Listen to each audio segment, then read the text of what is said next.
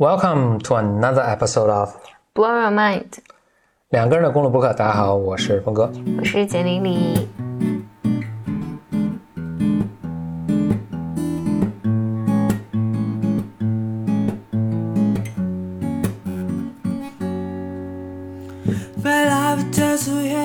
先跟大家说一个咱们 Bimer 的福利，来自丹麦的小鸟耳机品牌给咱们 Bimer 带来一个大福利，原价一千零九十八元的无线蓝牙小鸟耳机，只要是咱们 Bimer 呢，就可以直降三百元。我们这次活动呢，一直持续到二零二零年九月底，到某宝找到小鸟耳机的旗舰店，旗舰店的名字叫做 Libra Tone 旗舰店，向客服发送 BYM，大小写均可。你就可以得到三百块钱优惠券。峰哥会把使用小鸟这款耳机的一个详细体验呢，在咱们这期节目结束前跟大家分享。这次节目没有嘉宾，只有咱们两个啊，对对对，终于回到了并且回到了一个家里这种 这种轻松的一个录音环境下。所以这次我们也没有用我们的牛逼的设备，大家不知道能不能听出这音质的不同。状态比较放松。嗯我还挺怀念就咱们以前这种特别随意的录音的方式对对，我比较怀疑怀念躺着录，有很久一段时间没有和大家这么亲近的聊天了。这次你想讲什么呢？我想跟大家分享分享我最近咱们最近读的一些书啊和看的一些影视作品。嗯嗯有一本书我特别想跟大家说的是 Catherine Graham 写的《Personal History》，是他写的自自传。Catherine Graham 是 Washington Post 就纽约时报的，她既是就纽约时报是他们家的，她是个 owner，嗯，呃，是他爸当年买下了这个报纸呢，传给传给了他。传给他。其实先是传给了她老公，就是她爸的女婿，嗯。然后又传给，之后呢又从他女婿这边等于就传给了他，呃，现在后来他又传给他他儿子，所以这是他们他们家的报纸，等于是，嗯。但他不仅仅是 owner 了，他同时还是管理，就是主编啊，他在管理，算不算主编？他叫 publisher，出版人。对，反正他也在管理这个整个这个这个这个报纸。他的生平，他应该是两千零几年去世，所以他是差不多在二战的时候，他是正好应该在大学的时候，所以大家可以想象，他是一九二几年出生的，哎，我居然忘记他准确的生生卒年龄了，但一九二几年出生的，然后也挺高寿的，活了八十多，然后呢，二两千零几年的时候去世的，嗯。那你可以想想他那个快的这个时代。这本书我特别想跟大家推荐的是 Catherine Graham 是作为一位，她是一位女性，然后她正好是在美国差不多六七十年代的时候，她开始接手这个报纸的时候呢，她成长成为从以前非常就是在美国四五四五女德的一个，或者我会我会成为一个一个传统 传统女性角角色，就是美国社会的时候，比如四五十年代的时候，一个传统女性角色的这么一个身份，变为这个一个相当有呃话语权的一份报纸的这个掌门人，嗯。他跨越了他这个中间变化的经历的一个过程，这个我读起来其实非常震撼。嗯。嗯，我非常推荐大家现在关心，就是如果你是一个女性，你正好经历咱们这个社会的这么一个呃进步和变化过程中，然后对女性角色的一个呃认知的一个变化过程中，我就特别推荐去去读这个。但是很明显了，当然不是仅仅这些人应该应该读了，所有人我觉得其实都应该应该读，特别很多男性我觉得应该去读。呃，Catherine Graham 她她以前的角色非常传统，其实她爸是非常。那是更老一辈了。对，就他爸，我想说的什么？就他他爸首先是白手起家，嗯 他爸是，但是非常非常成功，做金融，后来应该做了美国，就政在政界也是个非常有名的一个人。就他先赚了钱，哎，领养代替购买，然 后大家又听到了熟悉的猫的声音。他先是赚了赚了很多，做金融赚了很多钱，然后都退休了，说我买一个报纸玩。后来还去，呃，后来在二战中他去。在政界也担任很重要的角色，但这个不说了。但是 Catherine Graham，她是她好像因为他们家的长女，所以她就去了读了很好大学之后呢，毕业之后做了就做了一份简单，也也是在报社，还是他爸帮他安排的一个工作。他爸帮他安排到西海岸的一家报社去做，等于做了一个实习生。呃，我记得里面有些特别有趣的细节，就他在做实习生的时候，他也不愿意向别人透露他是谁，但最后大家还是发现了，就会发现哇，她原来是这么一个身世显赫，并且在这个新闻行业这么重要的一个家族的这个女儿 等等，所以大家就看待她就稍微有点不一样。就看这本书，我觉得特别令我特别震撼的是，她并不是一个特别有野心的意识觉醒特别，就是按咱们现在的语境来说，就是意识觉醒特别早，然后特别去争取的一个什么？其实他非常自然的接受了我，其实早早就结，他其实挺早就就结婚，嗯，领养代替购买，呃，他其实挺早挺早就结婚，并且他结婚之后呢，就他爸当时面临一个，其实他爸当时就购买这个报纸，其实没没有多久，但是他爸面临要去去担任就是国家给予他一个更重要的工作，所以这个报纸家里没人管，他爸想是把这个报纸咱家的产业，其实是给他女婿接管，他也并没有觉得这有什么奇怪，嗯其实他是非常非常接受这个什么的。就他女婿当时还思考了一下，说要不要接受啊等等，最后也接受了。然后他这个女婿其实是非常非常能干了，就是就是 Catherine Graham 的老公，所以在他女婿的手里这几年的时间呢，这个报纸也有一个长足的一个发展。但接下来一个非常悲剧的一个事情，就是他女婿其实是有后来诊断好像是 bipolar，嗯，双向双向情感障碍嗯，呃，包括出轨啊什么，就是出现了很多很很诡异的一些举动啊。最后呢是是自杀了，嗯。嗯，就是但出轨和 bipolar 这两个没有必然的跟跟没有没有 但波峰之前私下有跟我讲过一些细节，其实是她老公后来行为非常举止非常异常，对对对对，就已经失控了，基本上对。所以这个我觉得这出轨可能是他失控，其实就是其实老公是一个非常，呃呃，要尊严和就。听起来是个很好的一个人，就是整体来说。然后但是可能自己完全失控，呃，完全失控呢就经都治疗啊什么等等。后来好像是恢复了，恢复了之后呢，就当时是因为就是大家知道他有这个危险啊，就是其实是把他放在一个呃病院里面，然后其实是监控着他。后来人们都推测，就是她老公其实知道自己这个情况，并且给周围的亲人带来极大痛苦。其实她老公是有计划的，不想活了。嗯所以她老公其实当时就是申请说，其实我这病已经差不多好了，我是能够自理的，就让我大家你看是圣诞节之前吧，就是大家让我们回家过个圣诞什么的。然后她一直表现的特别好，她可能用极强的克制能力。就你读这个其实非常，哇，有些地方是非常非常揪心的。就她老公是一个是哈佛法学院的那个毕业生，领养代替购买。就是一个非常非常聪明和自我要求极高，反正就你读是非常揪心的。就这个这本书也非常非常，就是仅仅是从他的身世啊，他的描述那些事件来说，也是非常非常值得一读的。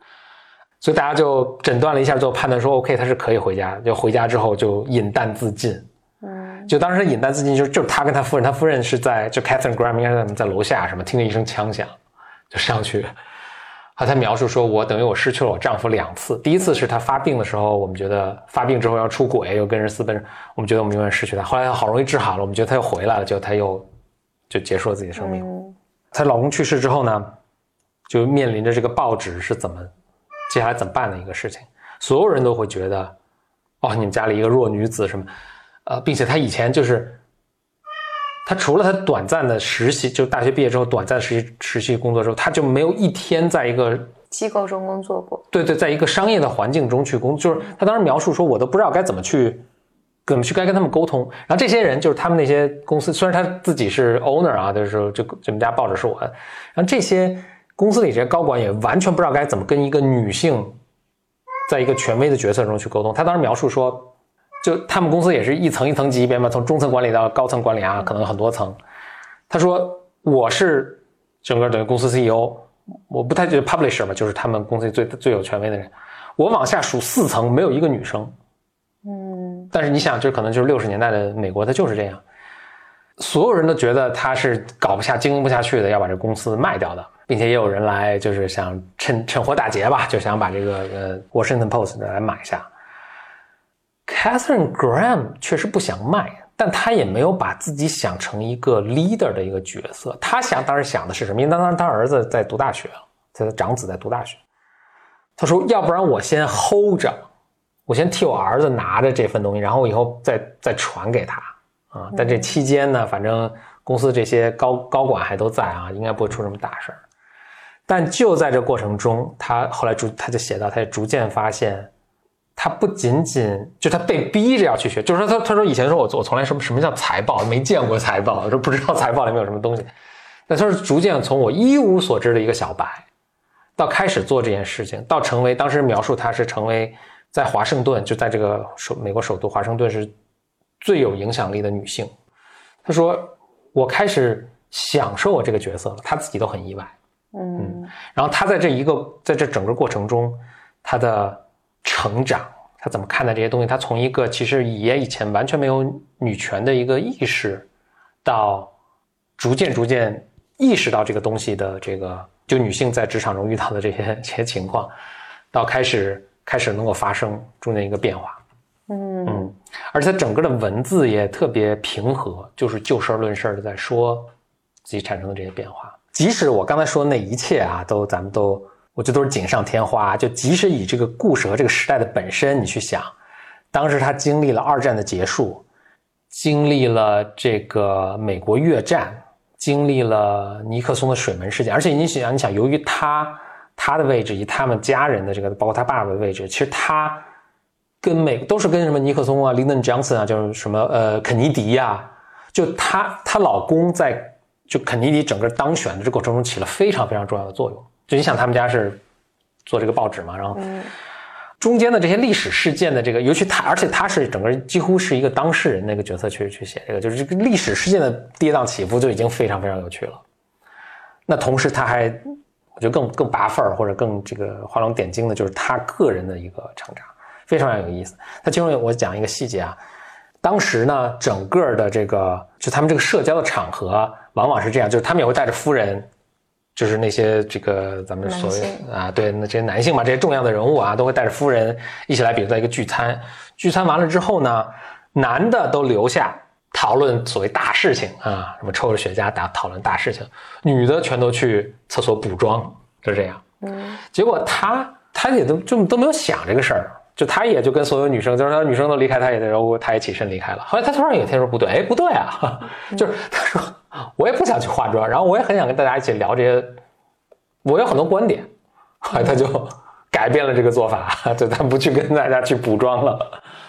就一时在华盛顿，因为就他带头做这个事儿嘛，一时都传为佳话。他说哇，这个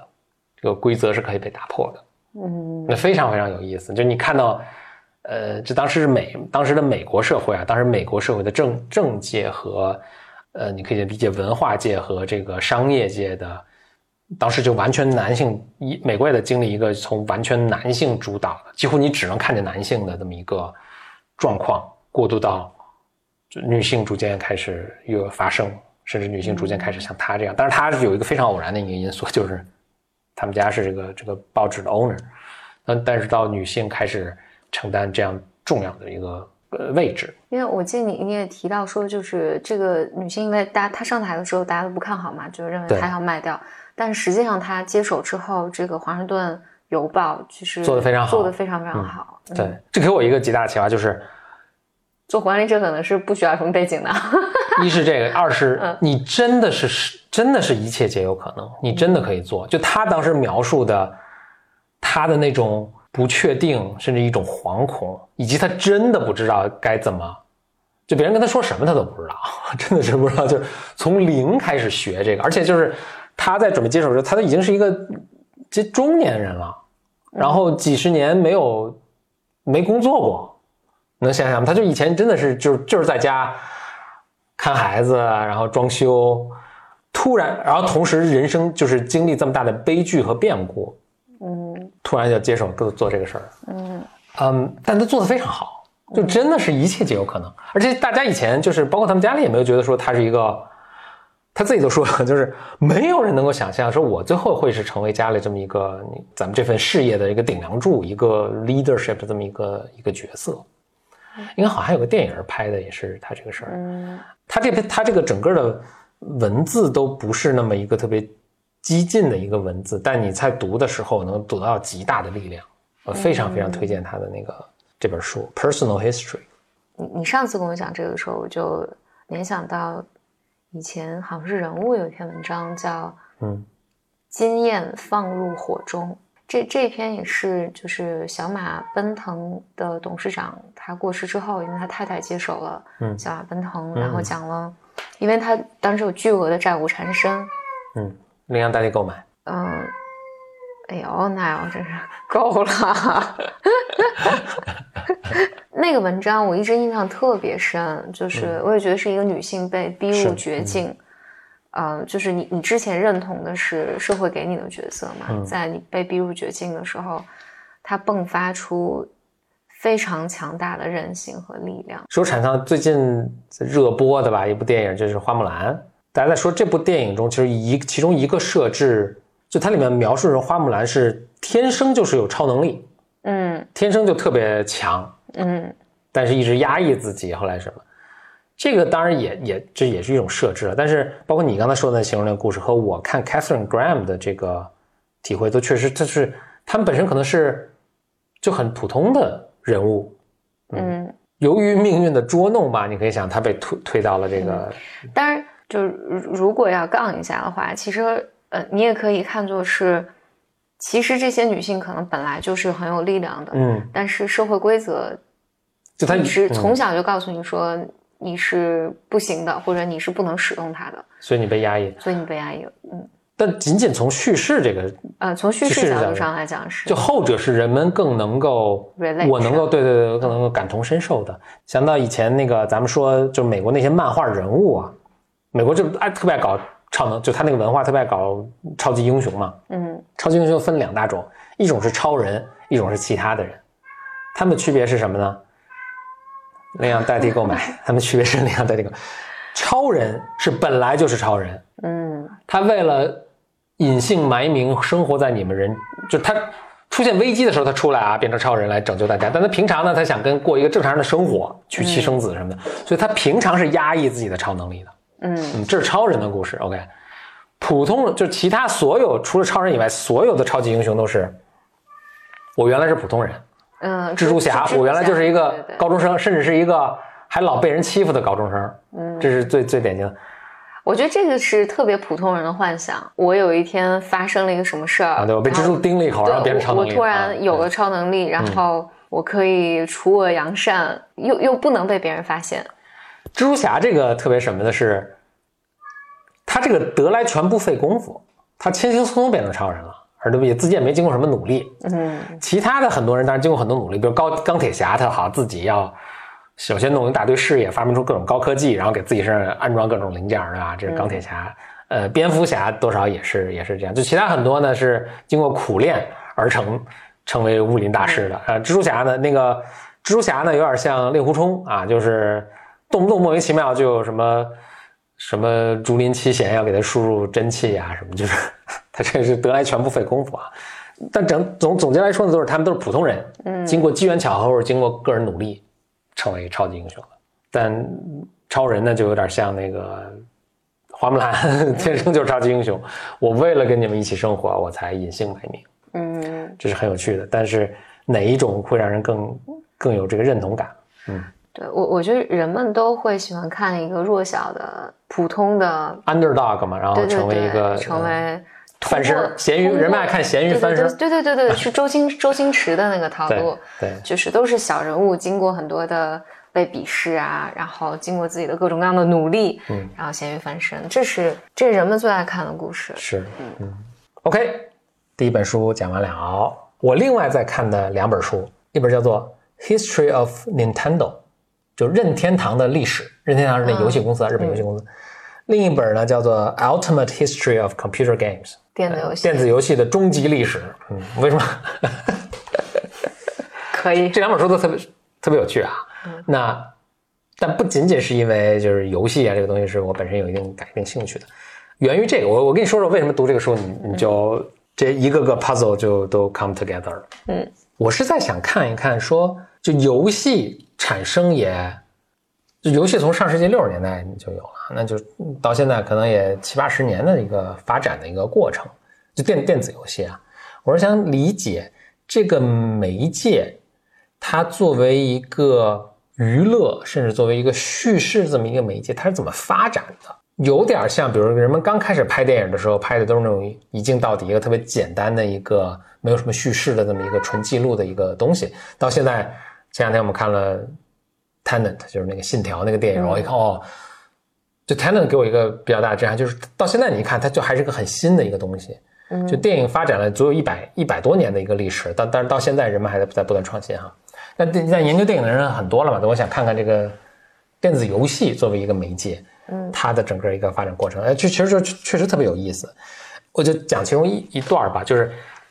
电子游戏的发展中呢，我觉得最可最可圈可点的，嘿，嘿，哪有你好，最可圈可点的就是任天堂。任天堂它以前是一个造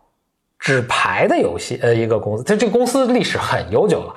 它以前是一个造纸牌，就是二战前就有这么一个公司。嗯，它以前造扑克牌。嗯。到后来开始发发展游戏，当然你可以说它都是在做游戏了，就是娱乐大 师。其中，但是这是一个非常，这还是一个脱胎换骨的变化。那它的它的游戏桌游的，本来就是对，本来没什么没什么科技，到后来变成特别高科技。他当时游做游戏机，他有一个巨大的转折点，就是他做做出了一个超级玛丽的这个游戏。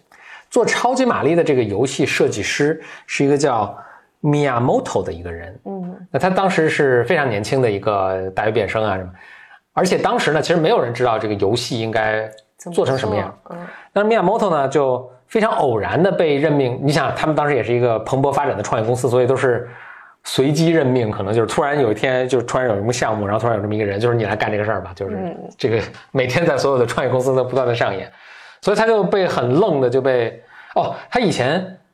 他以前是学什么工业设计啊，还是什么？嗯，所以其实也对什么做电脑游戏完全不知道。但当时可能没有任何人知道该怎么做电脑游戏，但他很喜欢玩游戏。突然有一天，人们就说啊，我们要开发一个新游戏，你来开发吧。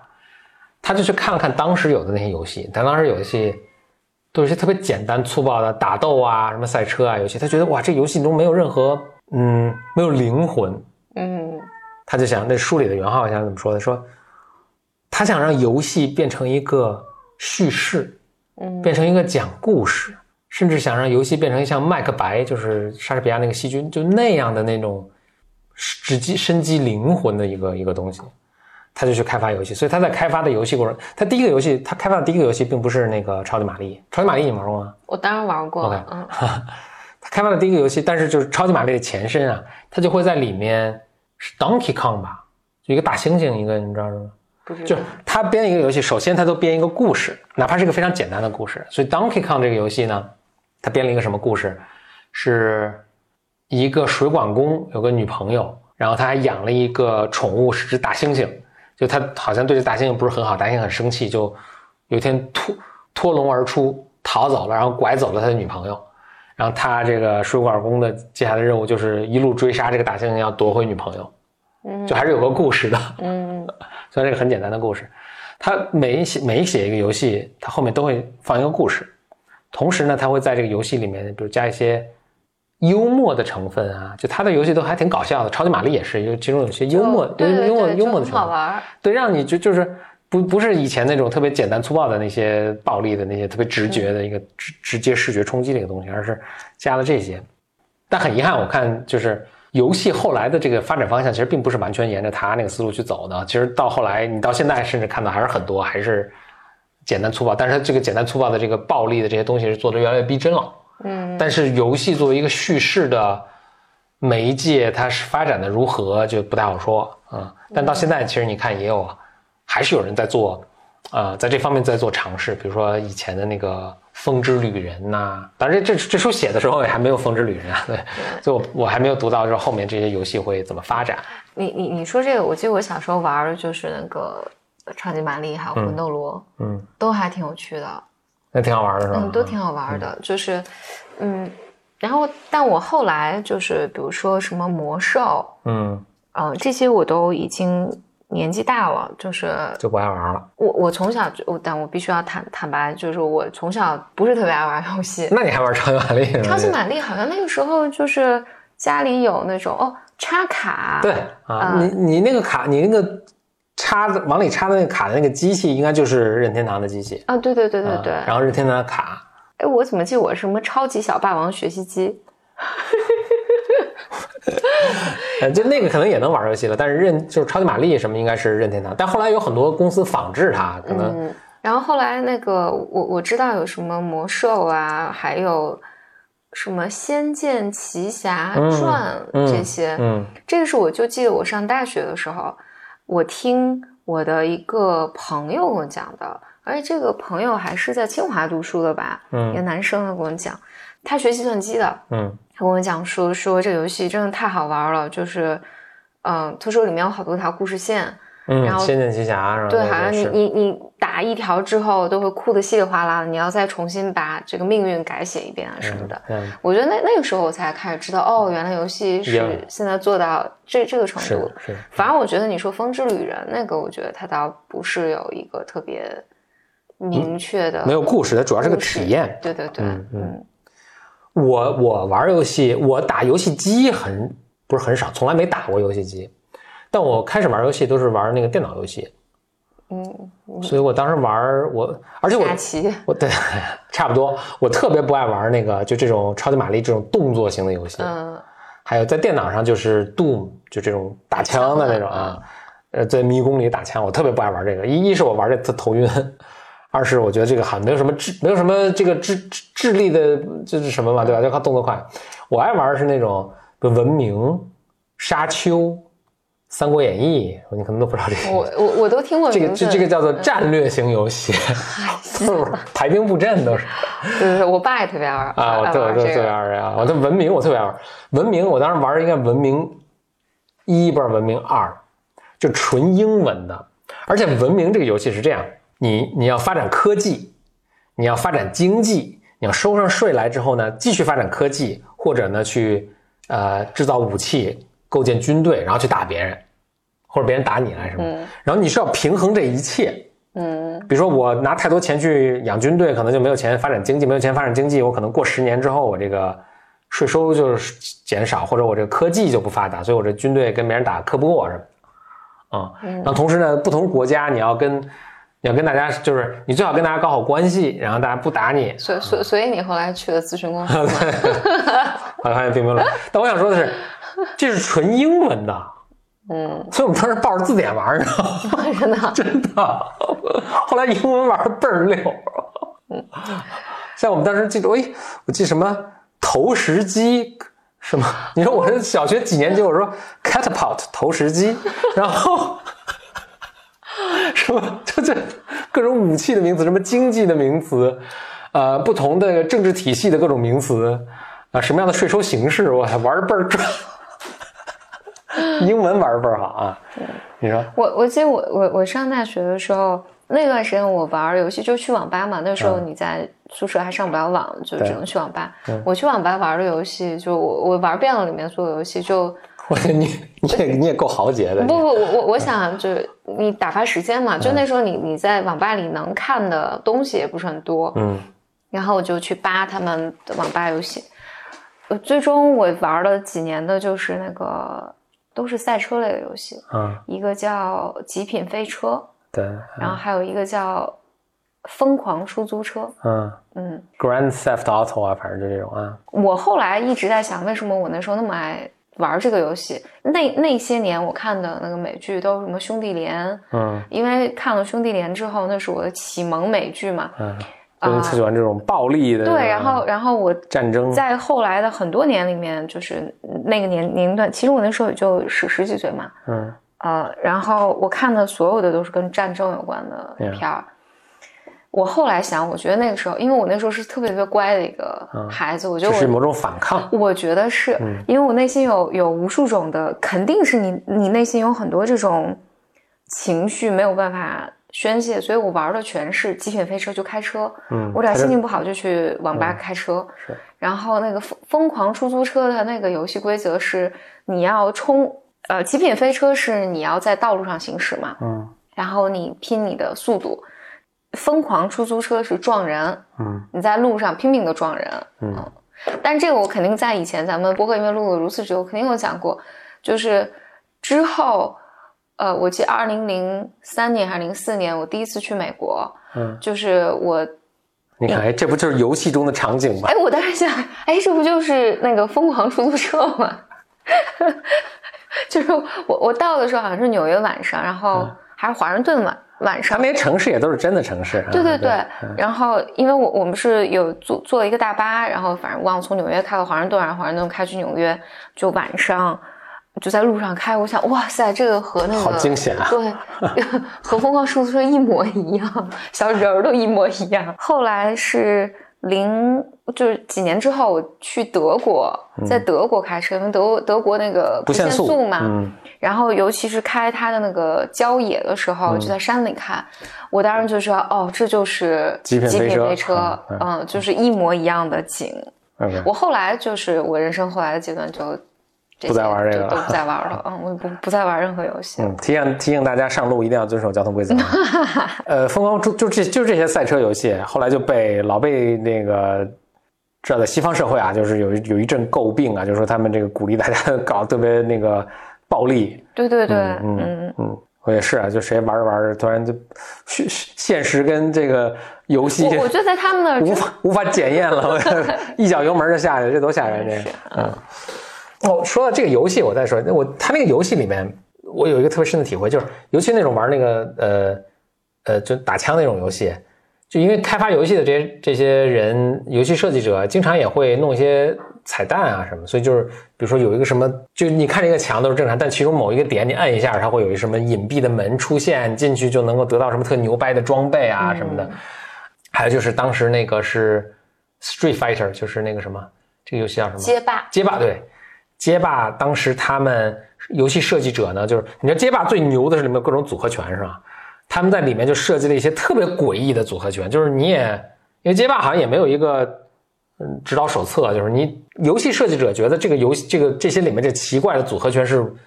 永远也不可能有人发现的。结果他们这游戏刚问世没多久就有人发现了，并且大家还互相传授嘛什么的。他们就发现，就是尤其是某一些男生。就会有一些特别 obsessive 的，怎么怎么叫 obsessive 叫特别强迫的，一定要去什么发现这些暗史啊，或者找到这些。我现在能想象我的小学、初中的一些同学，就是我一定要打出这个组合拳，然后并以这就我先把这人干干干干剩一点血的时候，然后最后打出这个组合拳，非常漂亮的把他干掉，就是太闲了，真的是。但我我我就特别有趣，就是。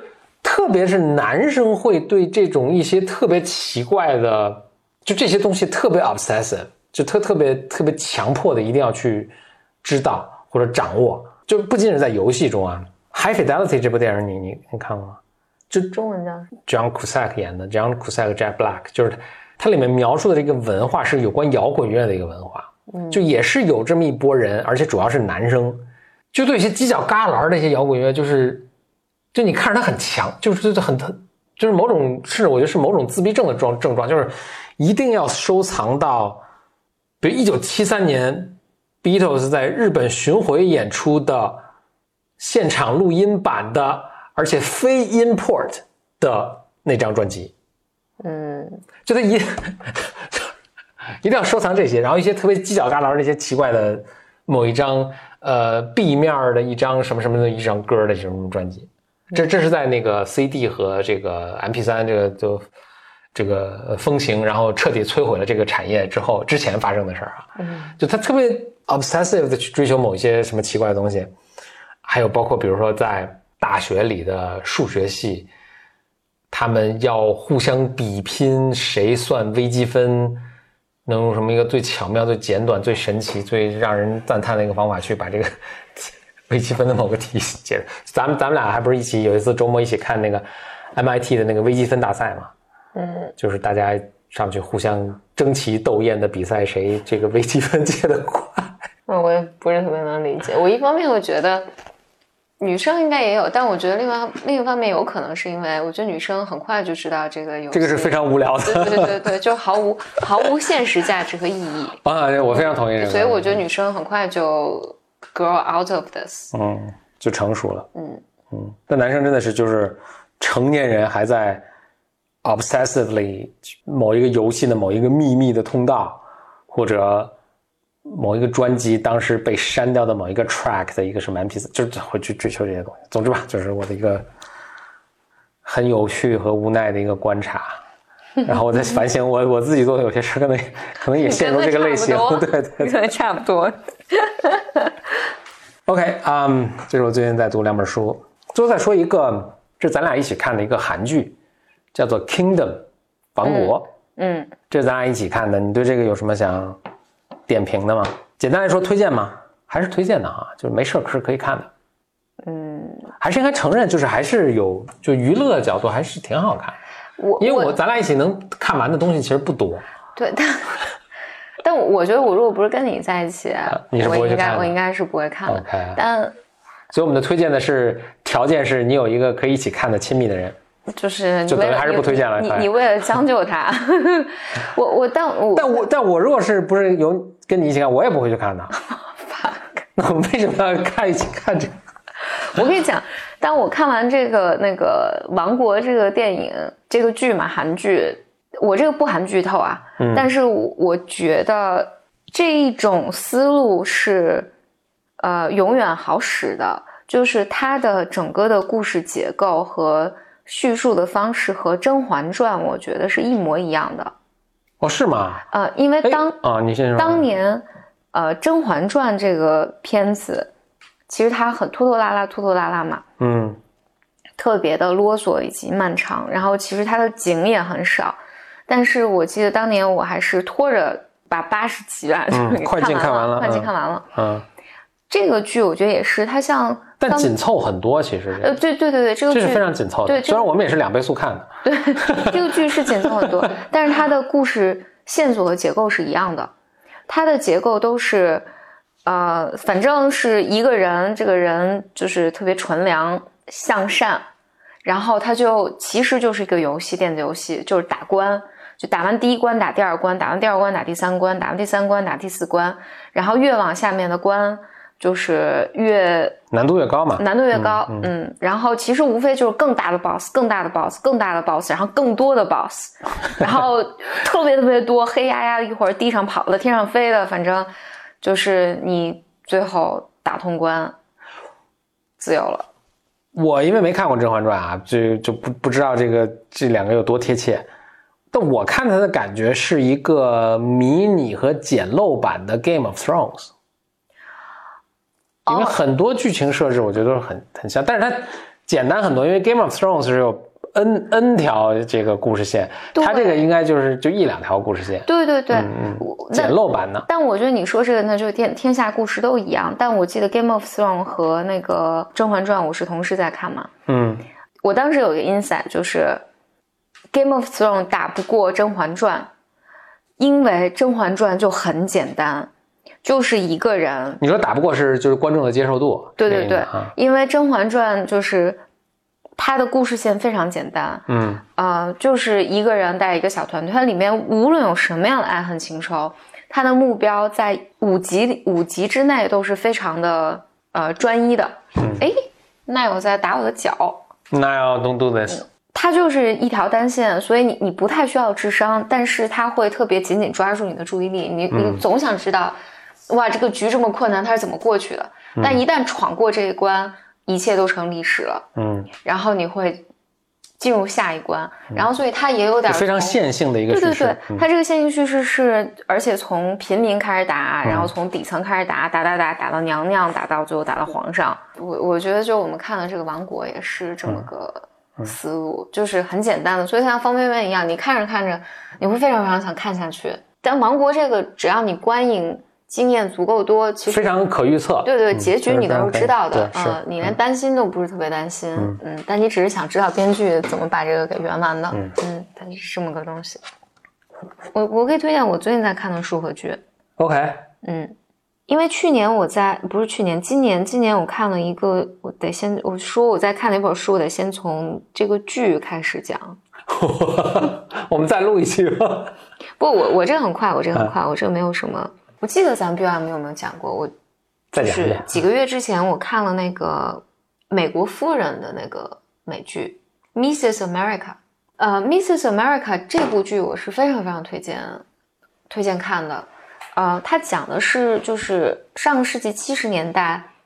呃，女权主义运动的一个过程。呃，但是它的很有趣，它选择的是反派的那个 leader 叫 Phyllis Schlafly。反正总之啊，这这这个剧里面整体讲的就是当年女性女性运动在兴起，然后但同时出现了这个反派人物，这个反派人物呢，他其实是用身体力行的在践行女权，但是呢，他是用非常女权的方式，在集结了当年的就所有的这种保守保守派的妇女和政治势力来打那个女权的。然后你能看到这里面的，我应该是公众号写过，然后你能看到这里面整个女性主义是如何兴起的，以及女性在这个过程中。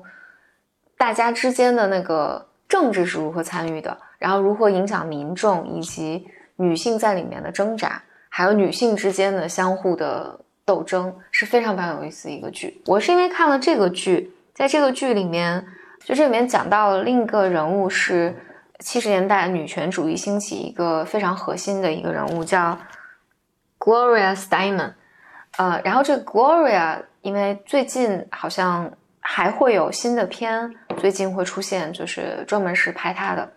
所以我去看，我去找了一本他的自传，他这个自传的名字叫《在路上：我生活的故事》，它里面就会讲到很多他观察到的，比如说出租车司机如何看待女性，嗯，他会游遍就是美国很多个城市，呃，他遇到了少数族裔，呃，遇到的人群会怎么看待？看待女性以及就是他们之间自相矛盾的观点，就他像一个社会学家一样，就是他给你讲述很多这些他自己的历程，包括他会讲到自己生活的故事。就是他选择一直在路上，他的生活里面是一个特别有争议的人。他很漂亮，然后是特别标志性的，就是特别浓密的长发和一个戴一个蛤蟆镜，这是他的一个那个标志性的装扮。然后他里面也会提到，就是他的这个。相貌也使她在她来做整个女权运动的时候，就经受很多的这种歧视，就大家觉得你太漂亮了，就是各种各样的争议吧。呃，我我这两天还看了一个很好看的美剧，叫《失踪》。我我看的是第二季，我是非常随机的看到了这个剧，就打开看看看，我觉得挺喜欢。一共八集，它就是讲述呃一个女孩被绑架了，然后她十几年、十一年之后，她又回来了。他回到了他原来的这个家庭里面，然后牵连出一系列的新的东西。我觉得他特别抓住我的点是，但这个剧真的特别特别哀伤。嗯，就如果你生活中需要快乐的话，就别看这个剧了。但你如果想要看一下好东西，它是很好的东西。它里面讲述了就是，呃，讲述了海湾战争，啊，不是海湾战争，就讲述了战争，伊拉克战争。呃，讲述了就战争下面的这些家庭，他们间接的受到了怎样的影响，以及人人的复杂和脆弱，以及坏，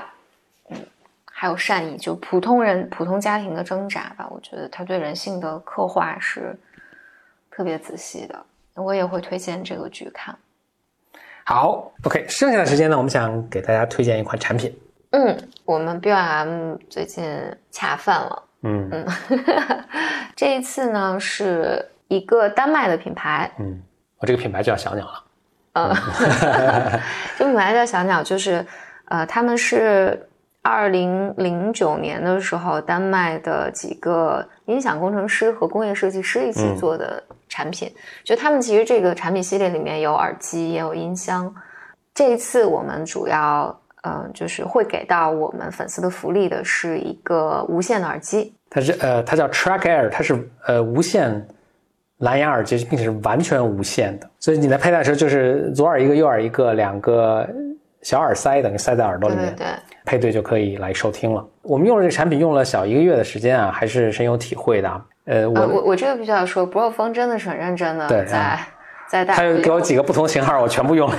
非常认真的用。因因为因为博客博客风听播客特别多嘛，所以特别讲究吧。他他对他对耳机是非常非常讲究的，所以对包括我我比如说，因为我收听时间比较长，所以我戴着觉得不舒服。比如说以前我曾经买过一个水果的耳机，觉得戴着不舒服，就转手给了简历。对对。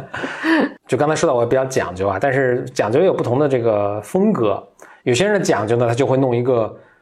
视听棚，然后这个棚做特别好隔音，然后去测量某些参数啊，什么哪儿哪儿的什么中中频更好。你没有这么极对我我不是我不是这种，而我是我是跟这个产品一起生活，嗯，就在实用的场景下，我我使用感觉是是怎么样的？那我整个几个体会就是，一是就北欧的设计啊，这是来自丹麦嘛，咱们还去过丹麦，丹麦真是给人的印象就是就太有设计感了，就整个这个城市和你去的随便一家小店都是特别有设计感。这个这融入融在他们整个文化中的。那在一个产品中，我觉得也有也是有挺好的一个体现。设置非常简单，但很多细节是呃是有考虑的。像它因为你左耳一个小耳机，右耳一个小耳机嘛，放在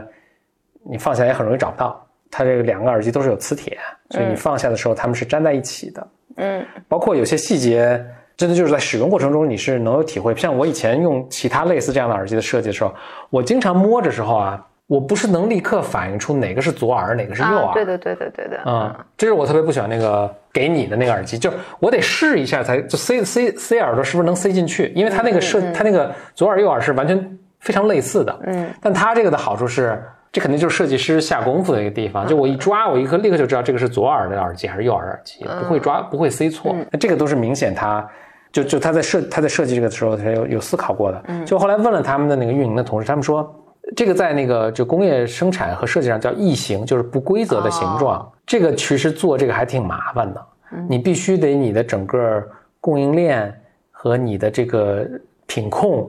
都做到很好。嗯嗯。就换句话说，你对你的这个制供应商啊、制造商，你能控制的很质量控制很好，你才能做出这种形状来。另外，对我来说，就跟这个产品一起生活吧，舒适是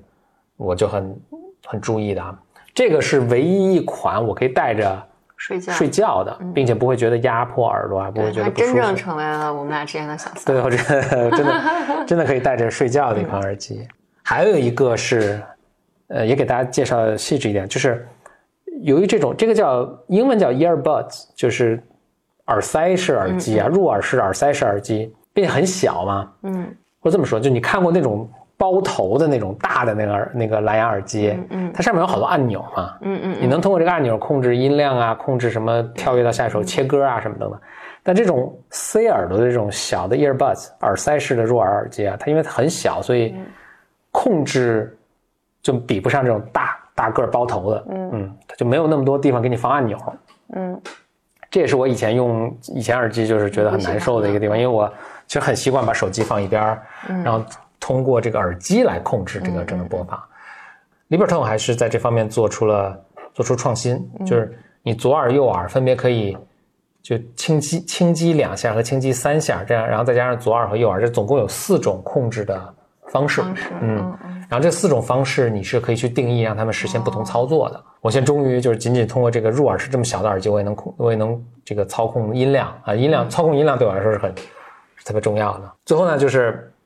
还挺结实的，因为我在这使用过程中摔了好，就是生活嘛，你肯定会有意外，摔了好几次，连壳带那个带耳机都摔了好几次，但是使用并没有产生什么问题，嗯，就质量还挺好。我可以分享一个对于我这个耳机的好处，是因为我之前戴 AirPods 嘛，嗯，那 AirPods 是是降噪的，嗯，降噪耳机就是我出去跑步的时候，其实是有时候是不太安全的，包括那个呃骑车子的时候。小鸟这个耳机就是 Air 这款，它不是主动降噪耳机，嗯但是它物理降噪，就是它那个有一个小耳塞，嗯，所以呃，它比 AirPod 的那个不降噪耳机更降噪一些，但是它又不至于把你和你身边的环境隔离开来，就是你平时跑步啊什么的，是会相对安全一些的，这个是我比较喜欢它的地方。呃，但说了这么多啦，就是其实最重要、最核心的一点呢，就是呃，现在是二零二零年的九月十七号，嗯，从现在到九月三十号，就是到月底之间呢，就是小鸟耳机给了我们咱们 B O M 的粉丝有一个极大的福利。他们这次呢是呃小鸟耳机给到我们 B Y M 的粉丝。呃，我听他们运营讲的是，这是有史以来他们给的最大的福利，嗯，呃，也是最低的价格，原价一千零九十八的耳机，呃，现在从我们的渠道来买呢，是能够立减三百块钱，是七百九十八，但如果你有呃淘宝的 VIP 八八卡，价格就可以再低一百块钱，能低到六百九十八。所以，我我来说一下这次的优惠啊。这次优惠是小鸟耳机给我们 B M 的粉丝的优惠。呃，今天是二零二零年九月十七号，从十七号到九月三十号之间呢，如果你听到了这儿，你从我们的渠道来买呢，能够最少降三百块钱，就是从原价的一千零九十八降到七百九十八。但如果你同时还还有淘宝的 VIP 八八卡的话呢，价格可以再低一百块钱，能够低到六百九十九十八块钱一副。那么 Bimers 怎么可以领取咱们这次的优惠券呢？大家到某宝上找到小鸟耳机的旗舰店，他们的店名呢是英文 Libertone，向客服发送 BYM，这是咱们的暗号，就可以获取我们这次这个购买的福利。对对对，便宜三百到四百块钱的优惠福利方式。嗯，谢谢大家收听本期节目，我们下次再见，拜拜。拜。Vitesse de temps, à de